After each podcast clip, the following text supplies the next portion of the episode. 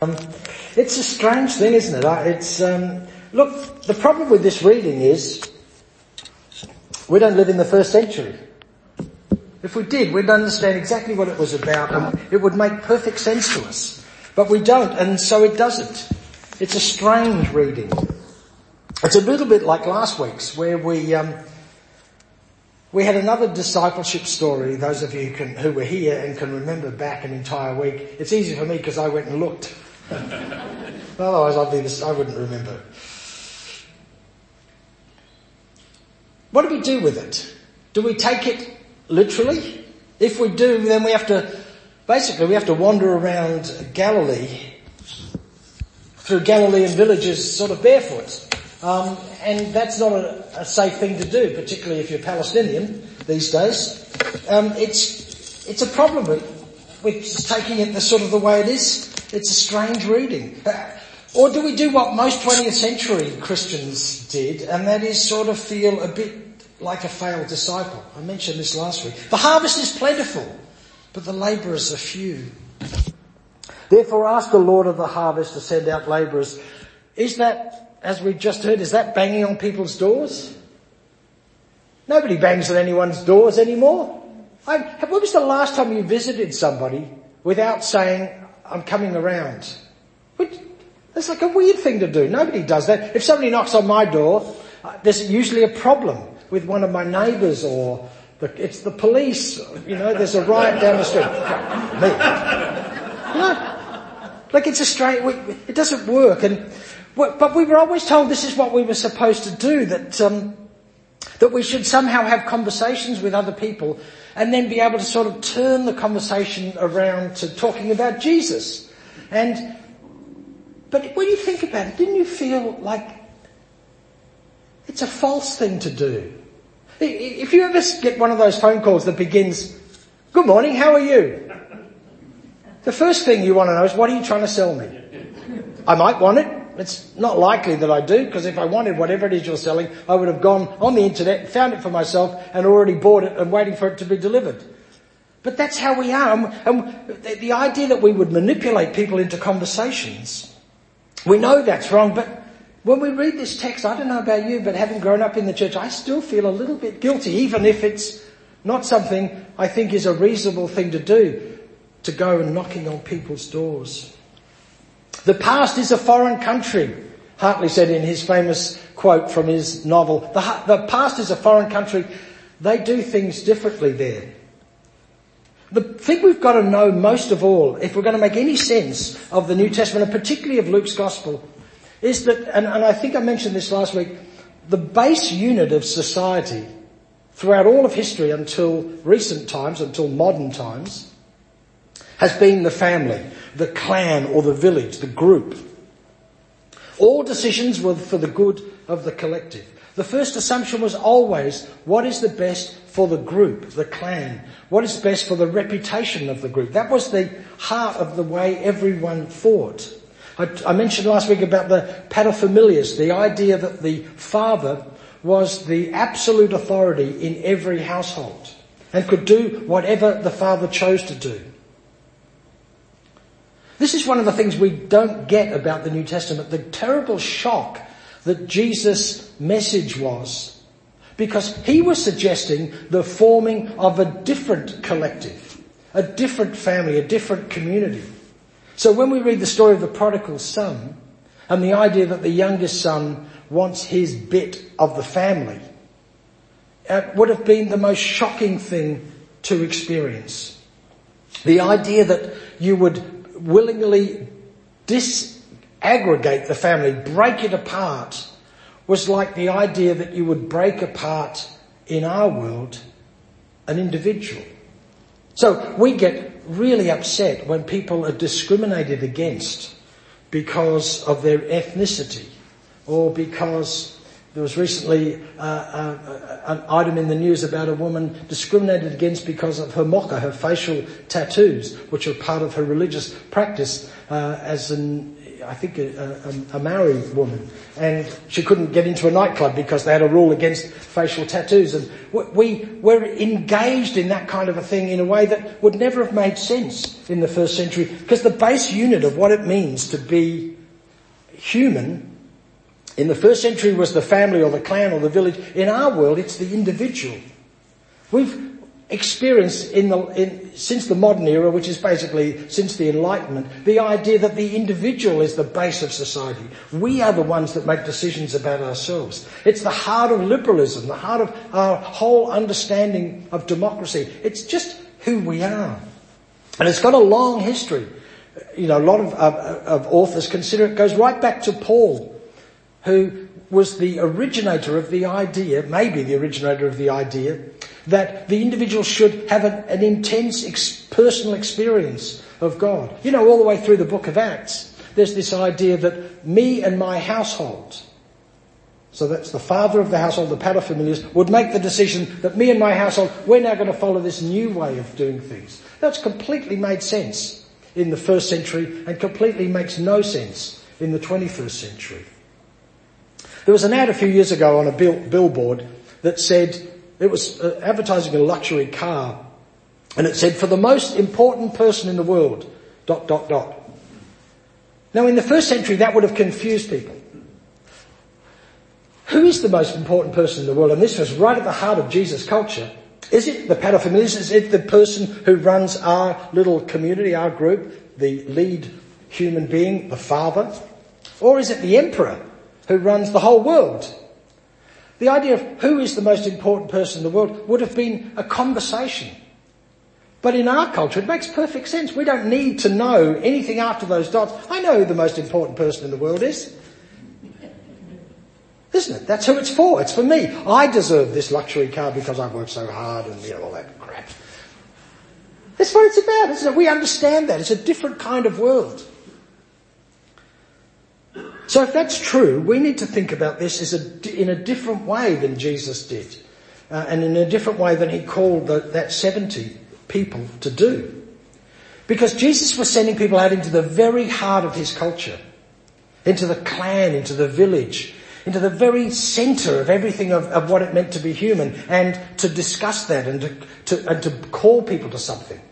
And we discover immediately that there's some terrible pain at this heart of the, uh, at the heart of the culture. But whenever you enter a town and they do not welcome you, whenever you enter a town and they do not welcome, what could be so wrong in a culture that central to everything that makes people human is the idea of the clan and hospitality of welcoming everyone?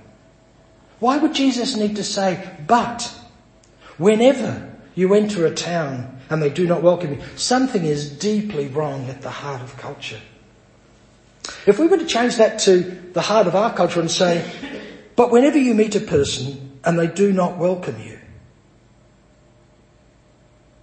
there's something deeply wrong in the heart of our culture, isn't there? We have an epidemic of loneliness where we're together and separated out. So people feel lonely in the crowd. People feel lonely in their families. No one quite understands me. In fact, no one is interested in discovering enough about me to understand me. Trolling on social media.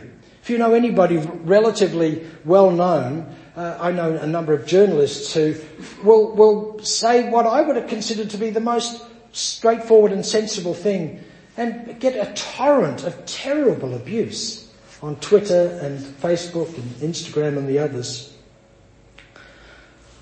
But whenever you meet a person and they do not welcome you, that's the, da- the damage at the heart of our culture. Our hospitals are choked with people with mental health issues. That's one of the reasons why we've got ramping. As you, if you read any of this material, there's lots of reasons, but one of them is that there is no place for people with mental health concerns to go other than to an emergency department. And they clog up emergency departments because they're not designed to deal to treat those of us with mental health conditions, particularly those of us with low level mental health conditions. That is, we're not likely to harm ourselves or others immediately and therefore can be sectioned. We're just in despair or in deep depression or deep anger. There's nowhere for us to go, so we end up in the emergency department. Something is deeply wrong at the heart of our culture too. So Jesus is on about going into a village and, and then he gives us a whole bunch of instructions. So if we were to transfer that to what does it mean not to meet a village, but to meet a person, an individual? Well, Jesus says carry no purse, no bag and no sandals. Do it, in other words, without any of the props. All the things we use to build ourselves up, to make ourselves as human beings, the clothes we wear, the education that we have, the status that we rely on. And we talk about it, don't we? We, we talk about, I, I need to make myself presentable before I go out. Or I've heard women, um, when makeup was a much bigger thing than it is now, apparently the, uh, the sales of makeup has dropped off a cliff in the last 10 years. But I need to make my, make up my face, or I need to put on my face. You know, these are, this is language that we use. It's really evocative of who we are. We sometimes construct such a self that is there to protect ourselves that we don't arrive as a human being. We arrive as a construct. As a pretend human being. Or as what everyone else I think will be willing to accept.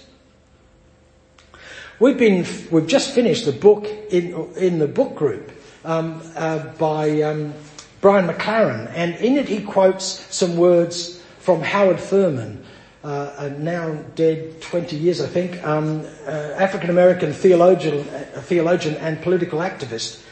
And Howard Thurman, in a speech to a bunch of graduates, talked about the idea of showing up as yourself. This is what he says. There is in you something that waits and listens for the sound of the genuine in yourself. It is the only true guide you will ever have. He goes on to explain some of this to these graduates. But it's the idea that you need to be who you really are. And if you don't show up as yourself, what are you showing up as? The genuine in you is all of who you are, your true self, with all its imperfections and all its gloriousness. And they're both there, aren't they? You must show up in vulnerability. I don't know if you know the work of Brene Brown. She did a, uh, she's now written lots of books. She's very famous. She did a small TEDx speech in Houston where she teaches. And it was about vulnerability and it blew up. It got millions and millions of views on, uh, on the, uh, from the TED programs on YouTube. Staying vulnerable, she says, is the risk we have to take if we want to experience connection. Staying vulnerable is the risk we have to take if we want to experience connection. Surely this is what Jesus meant earlier in Luke uh, when he talks about, therefore I tell you, do not worry about your life, what you will eat, or about your body, what you will wear. For life is more than food, and the body more than clothing. It's more than the things we build it out of. It's you, who you really honestly, genuinely are. That's why Jesus talked about himself as the Son of Man, which is much better translated as the human one. Jesus was being human. He was showing up as he really was, which turned out to have been in the actual image, the actual likeness of the divine, which turns out to be all of us. We long for that reality, that kind of sense of ordinary truthfulness. That goes on and Jesus says, don't greet anybody on the road in the same verse. Don't be distracted by everything, just be present. Don't be distracted by what social media is doing on your phone. I use this, I, I suffer quite a lot, like most people do, from anxiety. It comes and goes. And I use this mantra, now hear this. Now, not earlier, not an hour ago or a day ago or a year ago or a decade ago, but now. Not later, what I might be doing in 10 minutes or this afternoon, but now. I'm here now. I'm here. Not where I wish to be, not where I'm supposed to be, not where I long to be, but I'm here in this place right now. And I'm doing this. This is what's happening now, not what should be happening or what my mother thought I should be doing or what I'm supposed to do or anything else. This is what I'm doing now. Now, here, this. That's what we're being called to. And when we're fully present, we understand it in a way that we can't explain. It's like you get those moments where you're reading or engaged in a conversation or you're watching a sunset, it doesn't matter what it is, and suddenly time disappears. And the next time you kind of come to yourself, wow, where did all that time go? Because I was fully present in this moment. That's what we long for. And that's what other people look for in us. Now look, we could go on with this for hours and we won't because we've gone too long already, but you could go for the rest of this if you, if you're feeling in the mood and you want some homework. Go back and read the text as if it's talking to not the heart of culture being the village that Jesus sends the 70 to, but the heart of culture being you and me, individuals. Because we long for authenticity. When I was a kid, the only bread you could buy was in slices and in plastic bags. It was in wax paper bags, I think, back then. Now, I could spend an hour just thinking about the bread that's available on some shelves. I want authentic bread. I want bread that tastes like it's made by hand and that is full of holes and full of all the goodness that you want in bread. We don't want store-bought bread. We want authentic. When we travel now, we don't want just to go where everybody's gone. We want a sense of authenticity. We want to find the real Pacific. That's what they'll sell you if you if you're looking up for thinking of going on holiday. The real Italy. We're looking for authenticity, and those are sort of superficial things, but they speak to a really to the heart of us. We're looking for something. The harvest, it turns out, is plentiful. There's an entire world full of human beings longing for authentic connection with each other. And the idea of being sent out into the harvest is not with a message that we need to sort of wheedle into some sort of conversation or it's being sent out as fully alive, authentic human beings, which is easy and really hard at the same time, isn't it? It's easy because there's no rules you have to follow. There's no job you have to do. There's no education you're required to do. There's nothing you need to particularly wear. It, you need to see yourself as you truly are, as loved by God. And just turn up like that and see what happens. That's all we have to do. But that's so hard. That's why the labourers are few. Because it's hard to turn up as yourself. As Brene Brown keeps banging on about in all her books that are now famous. Here's another quote before I've got to finish. Embracing our vulnerabilities is risky, but not nearly as dangerous as giving up on love and belonging and joy. These are the experiences that make us the most vulnerable and I would add the most human. Therefore, ask the Lord of the harvest to send out labourers Ask the Lord of the harvest for you to be human and to make human interactions and connections. That's what brings harvest and that's what I think changes the world. Right.